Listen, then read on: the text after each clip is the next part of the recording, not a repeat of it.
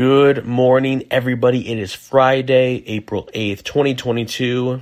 This is our Daily Marwen, the daily podcast. We look at a different shot from the film Welcome to Marwen every day and see what can it tell us about our day and the lives that we're living today. And now things are getting a little spicier in the land of Marwen. Marwen is still getting attacked by the Nazis, but as we saw yesterday, there were some bullets flying at the Nazis. Who's firing these bullets? I don't know. Is he going to get rescued? Maybe. Who's to say? But today's shot is a very quick one, maybe the quickest shot that we've had so far. It is 1, 2, 3, 4, 5, 6, 7, 8, 9, 10, 11, 12, 13, 14, 15, 16. Okay, it's 15, 15 frames, less than a second.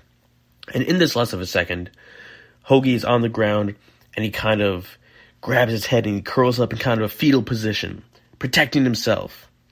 I think that's what Zemeckis is trying to tell us today. You got to protect yourself. You got to put yourself first and do what you need to do to feel better and to protect your own body, your soul, your essence.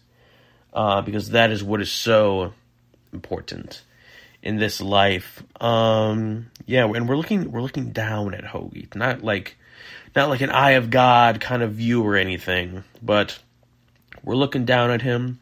As if people are looking down on you and you don't like it, you gotta protect yourself. That's okay. Do that and protect yourself. All right, and do that all weekend, um, because it's it's the weekend then. TGI Marwen. Okay, that's all for today. Hope you have a great day. Have a great weekend. I will see you on Monday.